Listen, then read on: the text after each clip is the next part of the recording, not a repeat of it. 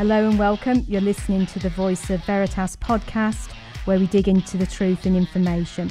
My name is Zoe Sands, and joining me today is Peter Grimmond, Head of Technology for EMEA. Hello, Peter. Hello, great to be here. Oh, thank you, Peter. So, today we're going to discuss protecting data from ransomware. So, WannaCry was the biggest ransom attack of 2017 and it affected over 300,000 organisations worldwide.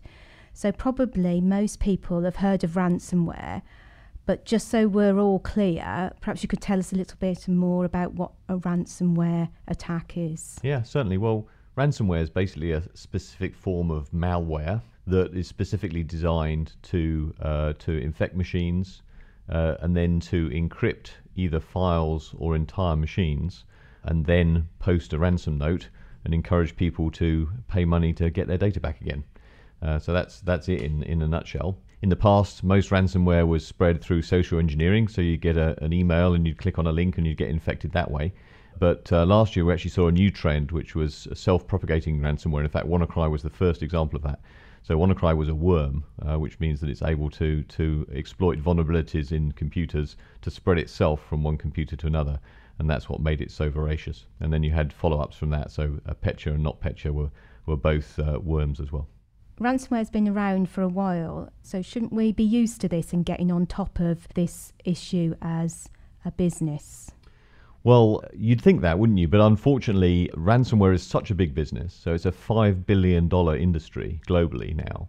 So it's such a big business that the, the bad guys are always innovating to try and stay ahead and to find new ways of, of infecting systems and encouraging uh, us to, to pay up to get our data back.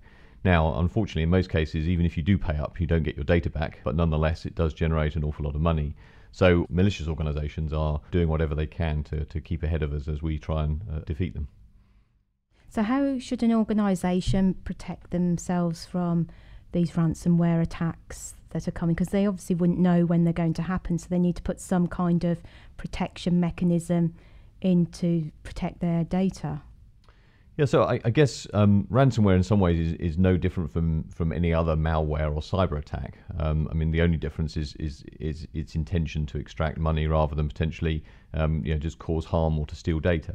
Uh, so in that regard, uh, you, you need the same sort of defense in depth strategy that you would apply to other forms of malware. So you need to make sure you've got good network security, that you've got email and spam filters in place, that you're educating your end users so that they know to do the right things. They don't click on links they shouldn't be clicking on. That you're scanning endpoints properly. You've got good antivirus uh, protection in place, malware detection, um, and that you're making sure that you patch your systems regularly uh, so that any vulnerabilities that are in your systems, you close those quickly. So, you know, it's good practice, uh, whatever form of uh, cyber attack you're trying to defend against. So, prevention is, is better than a cure, but not always can you prevent everything from happening. So, what can you do if you are infected by a ransomware attack? Well, so you're right. So prevention's the first thing, but unfortunately, organisations do get infected. You know, there were many thousands that were infected um, last year, and the numbers increasing year on year. The first thing to do really is to identify the systems that, that have been infected and to shut them down. Um, once you've shut down the infected system, then it can't encrypt any more data, and therefore you limit the the impact of the uh, of the attack. So that's the first thing to do. Having done that, you need to isolate the systems, start them up, uh, and then uh, and then disinfect them using a reputable scanning software and, and, and anti-malware software. But then you've got to try and get your data back. So the the next thing is to try and identify what data has been encrypted. Um, hopefully, you find that's not too much, but it could be, in, and has been in some cases a lot. Uh, and then you've got to use, um, you know, traditional kind of backup and recovery mechanisms to get that data back again. So, having reliable backups is key to surviving a ransomware attack. Yes, absolutely. And backup recovery is ultimately the, the last line of defense. You know, if you've had your data encrypted, uh, then the only way to get it back is to restore it from, from a backup. Uh, and in the attacks we saw last year, where a number of large global organizations were infected and had a lot of their data encrypted, uh, then having you know good backup and recovery uh, mechanisms in place was w- really what saved them. But even then, you know, it took them you know, many days, in some cases weeks and months, to recover from that. Okay, Peter. So, are there any special measures that you'd recommend businesses take to protect themselves from ransomware attacks? Well, yes, you do have to make sure that the backup infrastructure itself is well protected. Some of the cases last year, um, customers actually had their backup infrastructure infected, which meant that we had to help them recover their backup servers before they could recover their data. So, hardening the backup servers to make them resistant from attack is a very good place to start. Uh, making sure that the, the servers are regularly patched, the firmware, the operating system, the backup software, uh, that you've got host intrusion protection software installed on those servers so that only the allowed processes are running and you can't have uh, malicious processes running on those boxes. Preferably using Linux rather than Windows because it tends to be a little bit more resistant to, to, to malware attacks.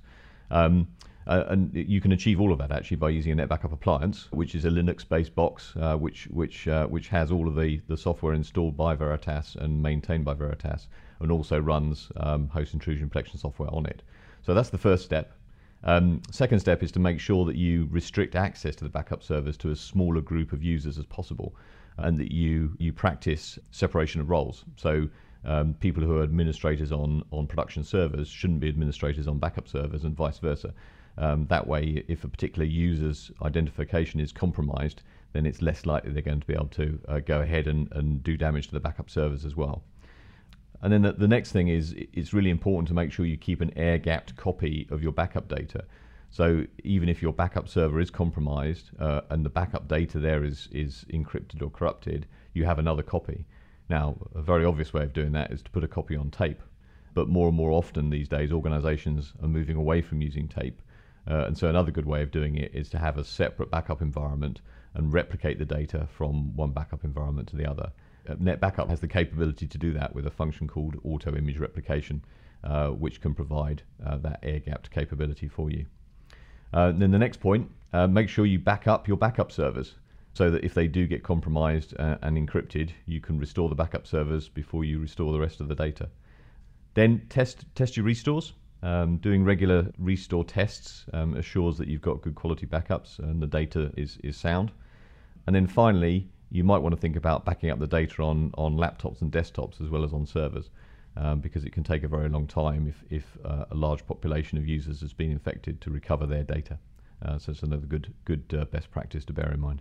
So that's all really good advice, Peter. Thank you for sharing that with us. So, as we wrap up today's podcast on ransomware, can you just quickly summarise the highlights from this podcast for our listeners today? Yeah, certainly. Well, I, I guess the first thing is that ransomware is highly lucrative, uh, and as a result, it's on the increase because the bad guys want more of our money. Um, if it infects an enterprise, it can be really, really catastrophic. You know, we saw a number of uh, you know major brands that were impacted last year, and and uh, and it really had a, a, significant impact on their business. Uh, prevention's definitely better than cure, so practice defense in depth and make sure you've got all your security measures in place. Uh, but then, if all else fails and you do get infected, make sure make sure you've got a robust backup and recovery mechanism in place. So, thank you, Peter. That's been a really interesting podcast today. Do appreciate your time. Have a great day, everybody. Thanks. Bye, everyone.